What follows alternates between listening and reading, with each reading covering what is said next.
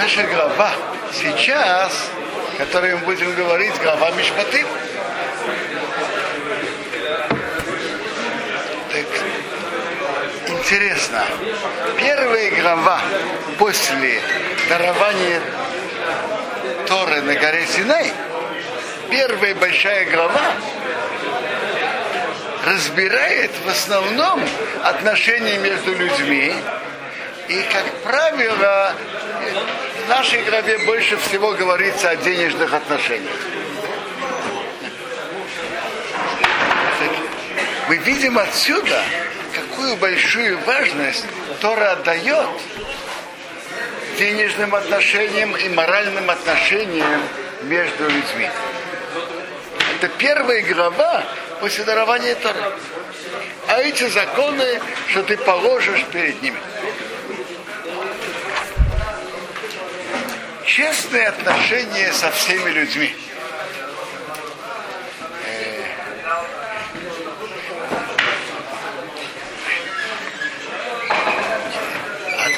денежные, справедливость в денежных отношениях, честность, благородство между людьми это и, и, и самых основ основ Торы. Так Тора нам рассказывает в этой главе разные законы денежных отношений. Например, если ты принес, нанес другому материальный ущерб, ты должен его возместить. Так Торе говорится о разных ситуациях. Бывает, не дай Бог, э, телесный ущерб сам сделал, бывает через свое косвенно, что он сделал. Нет, есть случаи косвенно, что Тора обязала платить, и что Тора не обязала. Тора обязала платить в таких ситуациях. Если его животное нанесло ущерб, то есть правило, когда и как надо платить. Есть человек, вырыл яму на улице или выбросил стекло, и кто-то наткнулся на это стекло и упал, или попал в яму. А, написаны законы, как, как он должен за это заплатить. Э, в Торе написано, кто-то вырыл яму, или открыл яму, которую выкопал кто-то другой, и не закрыл, и упадет туда бык или осел, то хозяин ямы должен заплатить. Тора пишет, что если кто-то развел огонь и не берег его, то он должен за, за ущерб заплатить. То есть так, насчет ямы на улице, понятно, написано ясно, что человек не имеет права делать что-то, что наносит людям ущерб на улице. Скажем, вырыть яму, выбросить стекло или другое, что мешает на улице. А насчет огня, и человек хочет что-то свалить, хочет испечь картошку. Он имеет на это полное право. Но, после раз ты развел огонь, то будь добр, неси ответственность, чтобы огонь не разошелся дальше. Береги. Это твой огонь, который ты развел. Береги. А если человек не берег его, то он должен за, заплатить за все последствия своего ущерба. Я не знаю, и, и, и может быть даже никто не знает, что было в, в этом пожаре на Кармеле. Кто виноват, кто сделал специально подожгли арабы или само собой стало. Но и, и, и, не это же наша тема. Предположим, что кто-то развел огонь и испечь, и испечь картошку. И он не берег его, и огонь разошелся, и, и вышел большой пожар. Что по закону Торы? По закону Торы человек должен заплатить за весь ущерб, который вышел из этого. А там знаете, сколько вышло? То есть половина, полмиллиарда долларов. Смотрите, я, я же я не знаю. Но я говорю же принцип Торы. Э, э, человек, э, мне кажется, что из всех ущербов, которые мы упомянули, возможность уплатить большие суммы это больше всего, наверное, у пожара. Пожар мог разойтись и жить. Ты сам не знаешь сколько. Смотрите, в законах Торы то, что человек обязан, он обязан. Но понятно, что человек, если не, на что не, нету денег, так э, то, что у него нет, он не может платить. Но в принципе человек несет ответственность за все, что выходит из его кисти. Это, впрочем, вы знаете, что по закону Торы нет, нет понятия бакронства, бакронства тоже. Тоже человек обогротился, поэтому он не должен платить. А что будет, как он вернет? Я не говорю, что, что он должен вернуть то, чего у него нет. Но, допустим, сейчас он обогротился, а потом у него, я не знаю, пришло наследство. Э, кто-то, который был ему должен какую-то большую сумму, принес. Или у него самого бизнес пошел. Допустим. Э, то, что, то, что он должен был людям, он должен оплатить. Нет такого понятия, что он из-за этого освободился от уплаты. По закону Тора нет. А у человека нету, Тора не требует от человека то, что он не может. Но и когда у него будут деньги, и он сможет, естественно, он должен заплатить. А человека могут продать, если он не может вернуть рабы, чтобы он заплатил? Написано в Торе только один случай, как раз в нашей главе, что продают человека в рабство только в одной ситуации. Если он своровал, и ему нечем платить. В других случаях такого закона нет. На этом, впрочем, тоже говорит нам, что значит украсть у другого деньги и не вернуть. Человек, который продается в рабство, он попадает в униженное положение. И мы знаем, что обычный еврей не имеет права жить с, с, с гойской рабыней. Он не имеет права. Человек, который продали в рабство, мы читаем в нашей главе, может с ней жить. Э, это как бы дополнительная работа для хозяина приводить новых, новых рабов. И он, он может, и он может с ней жить. То есть получается, от его святости еврея он попадает на более э, его уровень падает. Э, ему Тора разрешает то, что другим евреям Тора запрещает. И он, под, и он раб. И все это стоит, чтобы человек, который своровал, не остался должен за воровство. Все это стоит. Что значит быть должным другому деньги и не платить? Вы же знаете, что говорят, что если кто-то должен другому деньги, и он не возвращает, что Бог делает? Вы знаете, что, что бывает, что Бог посылает души заново для исправления. Называется Гилгу. Так Бог посылает и то, кто, кто был должен, и тот, кому были должны. Вы знаете, как с Фардым говорят насчет там, э, э, если есть какие-то маленькие расчеты. И говорит, я, я не хочу остаться тебе должен, не хочу еще раз попасть в Югу, не хочу. Они, они, это подход верный. Достаточно то, что человек уже тут сделал, исправить. Попасть еще раз, это, это, это опять опасно. А чем виноват тот, который одолжил им? Зачем его мучить? Спрашиваете верно. Но человек должен стараться не остаться должным. Интересная история была тут в Иерусалиме. Есть магазин Шалома на улице Мауха Исраил. Какая-то женщина умерла. Ее сестре снится. Смотри, говорит, твоя э, сестра осталась должной в таком-то магазине Шалом такую-то сумму. Пойди и заплати. Она пришла туда и начала спрашивать моя сестра, там так-то, так-то записано. Они открыли там, и написано, что она должна такую, такую-то сумму денег, так, как, как та и сказала во сне. Она заплатила и освободила свою, свою сестру от долга.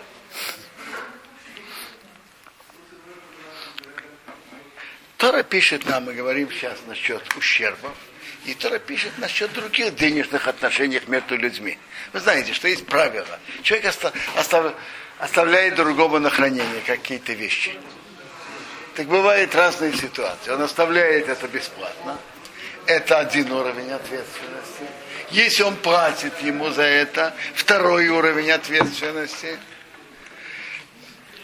Интересно, Тора пишет об этом кратко. И это, можно сказать, как полунамеком. Смотрите, тут, например, написано, первая глава написана, человек оставляет друг, другому на хранение деньги или предметы. И там написано так. За оплошность он должен платить. А если своровали, он ответственности не несет. Одна, один кусочек второй.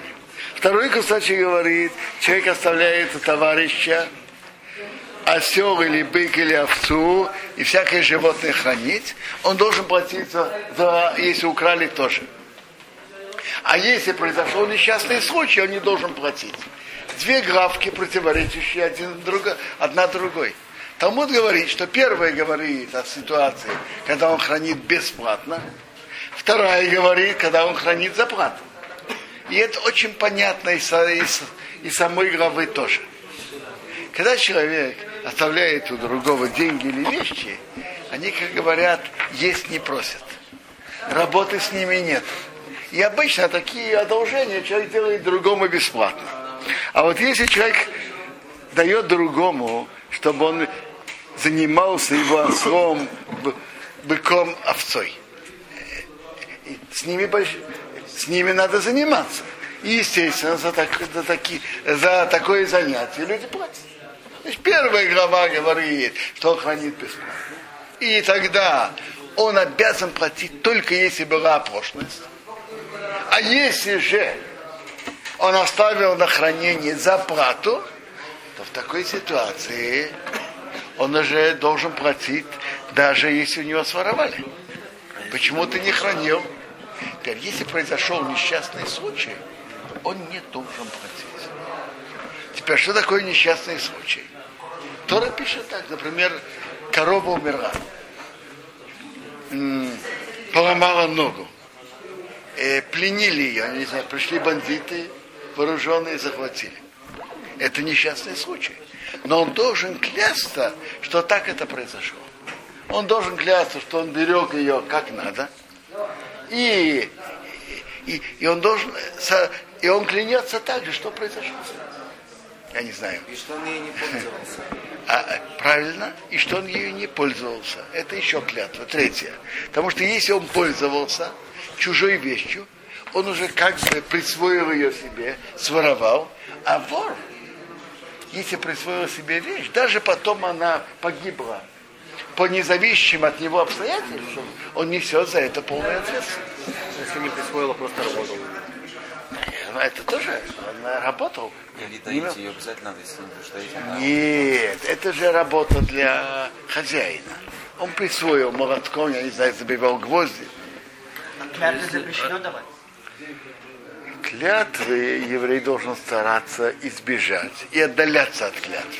Но в некоторых денежных отношениях Тора установила нам, что если невозможно выяснить истину, то человек должен поклясться. Я вам скажу, у человека есть выбор не поклясться. Прийти, с- он может заплатить. Прийти с, нему, с ним к какому-то компромиссу.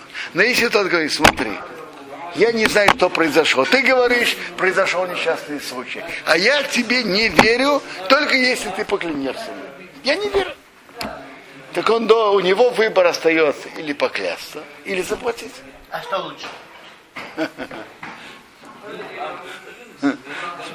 Смотрите, давать, да, давать советы, это, это, как говорят, самая легкая вещь. Конечно, нехорошо клясться. По-моему, лучше заплатить.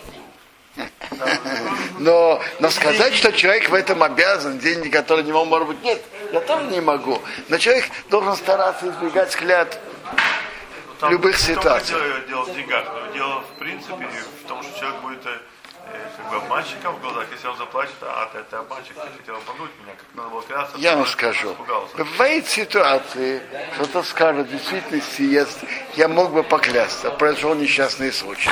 Но я просто не хочу клясться. На пол- Может, у него есть... Э, теперь, э, есть, это э, тоже интересный принцип в денежных вопросах. Э, Взаимность. Если человек больше получает, на тебе лежит больше ответственность. Кто хранит бесплатно, меньше ответственности. Кто хранит за плату, больше ответственности. Теперь, как человек обязан хранить, так как принято в этом месте, в это время. Талмуд говорит интересную вещь. Пример что когда-то было принято, э, тогда даже не было э, бумажных денег, там были серебряные деньги, серебряные, золотые. Деньги закапывали в землю. Э, Тот, кто хранит бесплатно, несет ответственность только за халатность. Но Талмуд говорит, что если кто-то передал другому деньги, и он ее не, их не закопал в землю, то это тоже халатность. Это пошлость. Почему ты их не закопал? В наше время определенно никто не закапывает. Так это не халатность. Но Если люди спросят, э, сейчас деньги же вкладывают в банк, это все верно.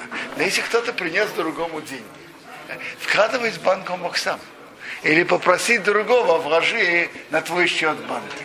Если он принес тому деньги хранить, естественно, он хотел, чтобы тот хранил их у себя дома. Это не, это не халатность. А времена Талмуда, если кто не закопал, была халатность. Допустим, то получается, что принцип хранения это соответственно времени и месту. Это тот, кто хранит бесплатно. А кто хранит за плату, это не, еще больше ответственности. А если кто-то одолживает, кто-то уже несет ответственность за все. Даже за несчастный случай. Кто-то кто одолжил у другого корову, а корова умерла так он должен ему заплатить ее стоимость. Теперь, все, естественно, спросят, скажите, а человек, хозяин над ангелом смерти, он ему мог сказать, послушай, не посмей убить эту корову, он же не хозяин над этим, он же не виноват. Правильно, он не виноват. Но раз ты имеешь все удовольствие, ты пользуешься моей коровой бесплатно, это значит, что когда умерла корова, то твоя корова умерла. Ты же ею пользуешься. Ты имеешь от нее полное удовольствие. Твоя корова умерла, не моя. А если он больную корову ему одолжил? Что? Больную корову. Ну, ему отложил больную корову. Хорошо. И что произошло? и она умерла у того, кому он отложил.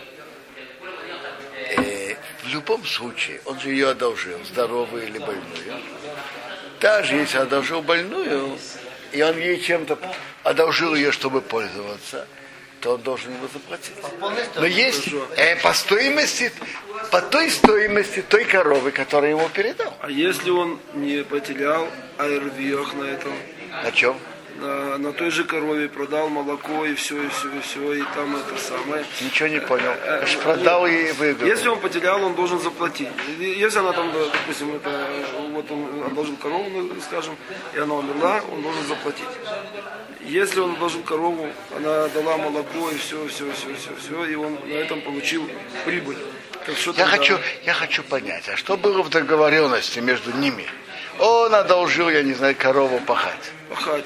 А что была договоренность насчет молока, насчет этого? Вопрос, как они между собой договорились, что-то должно было быть. Э, он должен ее пахать, а что с молоком, скажем? Допустим. Э, есть интересное исключение, которое говорит Талмуд, что если кто-то одолжил другому корову, и корова умерла от работы, одолжил корову, чтобы пахать, она умерла от работы, это он не должен платить. Почему? Потому что я же заранее, для... Талмуд говорит на это так. Для чего я у тебя одолжил? Я ее одолжил не для того, что она у меня стояла в сарае. Я одолжил ее, чтобы пахать. Э, Есть несколько объяснений этому. Или это он взял на свою ответственность, кто одолжил. Он же одолжил ее пахать. Или, допустим, мо- молоток, чтобы завивать гвоздь. Понятно, что если ее перетрудил на, на, на работе, то, по, то несет то несет ответственность. Но я с ней работал нормально. Но это была хилая корова. И Можно сказать, что то, что ты одолжил хилую корову, это на твоей ответственности. Это одно исключение, за что кто одолжил, не должен платить. Если корова умерла от работы, или молоток, или дрель сломались от работы, и тот работал нормально, как обычно работает. За это он не несет ответственности. Но другие случаи, я не знаю, произошло землетрясение, ураган, не знаю что, и э, корова умерла. Он, тот, кто одолжил, теряет. Потому что кто больше получает, э, на нем больше ответственности. Ты же имеешь все удовольствие от моей, от моей вещи, от моей коровы. Если что-то с ней произошло, ты теряешь. Тора говорит нам много, очень много тут законов денежных. И это мы видим, какая важность честности в денежных отношениях между людьми. Интересная вещь. Теперь, а что, что делают, когда не ясно, он должен платить, не должен платить? Есть законы в Торе, в Талмуде, в Шуханарухе. Есть законы. Если есть сомнения, можно пойти у раввина, который знает денежные вопросы, и выяснить.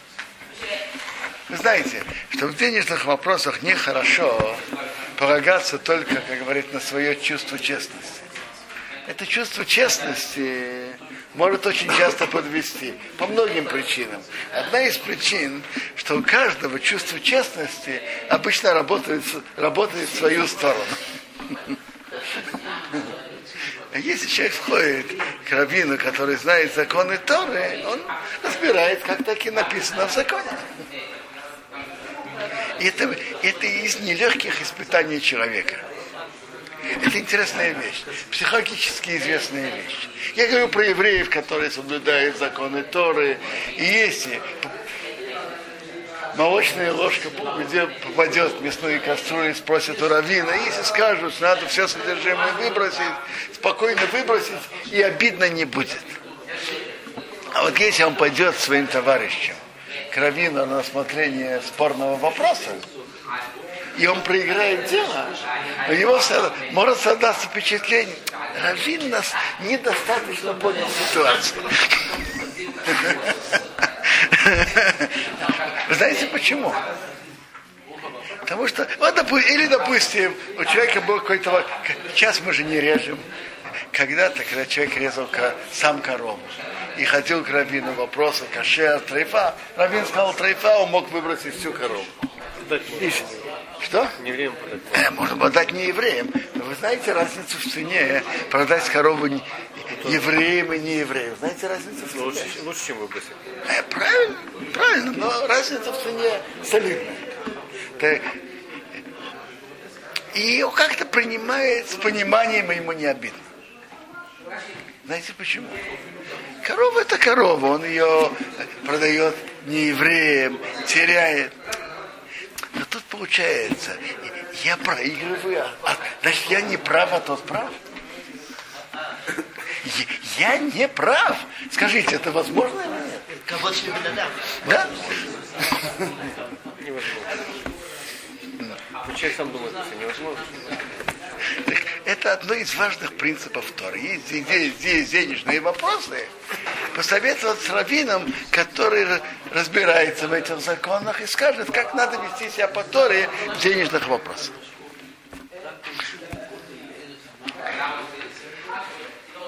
Тора рассказывает многие законы. Интересно видеть из этого моральные принципы. Например, написано, что человек своровал, и его поймали, то он должен платить вдвойне. В чем принцип этого? Очень просто. Вор захотел, чтобы его товарища было на корову меньше. Ты хочешь это попробовать? Вот, пожалуйста. Пусть у тебя будет на корову меньше. Увидим, как тебе это понравится. То есть это мера за мер. Как ты хотел, чтобы того было меньше, так у тебя меньше. Так а почему если он продал зарезал? Если он продал или зарезал, то его штрафуют больше. Почему? Он вор рецидив- рецидивист. А, а Он укоренился в преступлении, штрафует его больше. Его штрафует тогда, если он продал или зарезал, то его штрафует 5 быков за быка и 4 овцы за овцу. Теперь, почему именно за них штрафуют? И Маймонит говорит так, и, что обычно животные, скажем, какой-то, какой-то предмет ты можешь держать дома, положить в шкатулку, а корову и овцу ты в шкатулку не положишь. Они все время находятся наружу, и их легче своровать. И это из причин, что Тора тут больше штрафовала. Теперь. А вот вопрос, почему штрафует их не одинаково? За быка больше, а пять раз, а за овцу меньше в четыре раза. В Талмуде есть два мнения, и, оба, и обе, оба мнения очень интересные. Рабмейер говорит, смотри, говорит, что значит честная работа. Вы знаете, что быком когда-то пахали и обрабатывали поле. То, что у него тот украл быка, кроме того, что он украл быка, он помешал ему честно зарабатывать на жизнь. Он не мог э, нормально спахивать свое поле. Он его украл инструменты для спахивания поля быка. То есть я бы это определил так. Основной штраф это вообще-то четыре раза. И за овца, и за быка. Но за быка штрафует дополнительно еще один раз. Он, он помешал ему по-честному зарабатывать на жизнь. Это страшная вещь. Мешать другому по-честному зарабатывать на жизнь. А если друг по-другому, он украл человека, а потом раскаялся и сам пришел и вернул. Он должен заплатить. Сейчас, сейчас, сейчас я только закончу мысль. Другое мнение в Талмуде Рабихана Бензака говорит, смотри, что значит почет человека. Э, по-видимому, он, он учит э, наоборот, что нормальный штраф это пять раз больше. Надо было бы штрафовать за, и за быка, и за. Ну что? Вы же знаете, что бык, бык ходит своими ногами обычно. Его никто не тащит на плечах. А овцу? Обычно, если ее вытаскивают чужому дому, дома, то ее несут на плечах. Э, бедный жулик. Он должен был ее таскать на плечах и позориться. А, так, так ему что-то снимает с наказания. Это, это вторая сторона.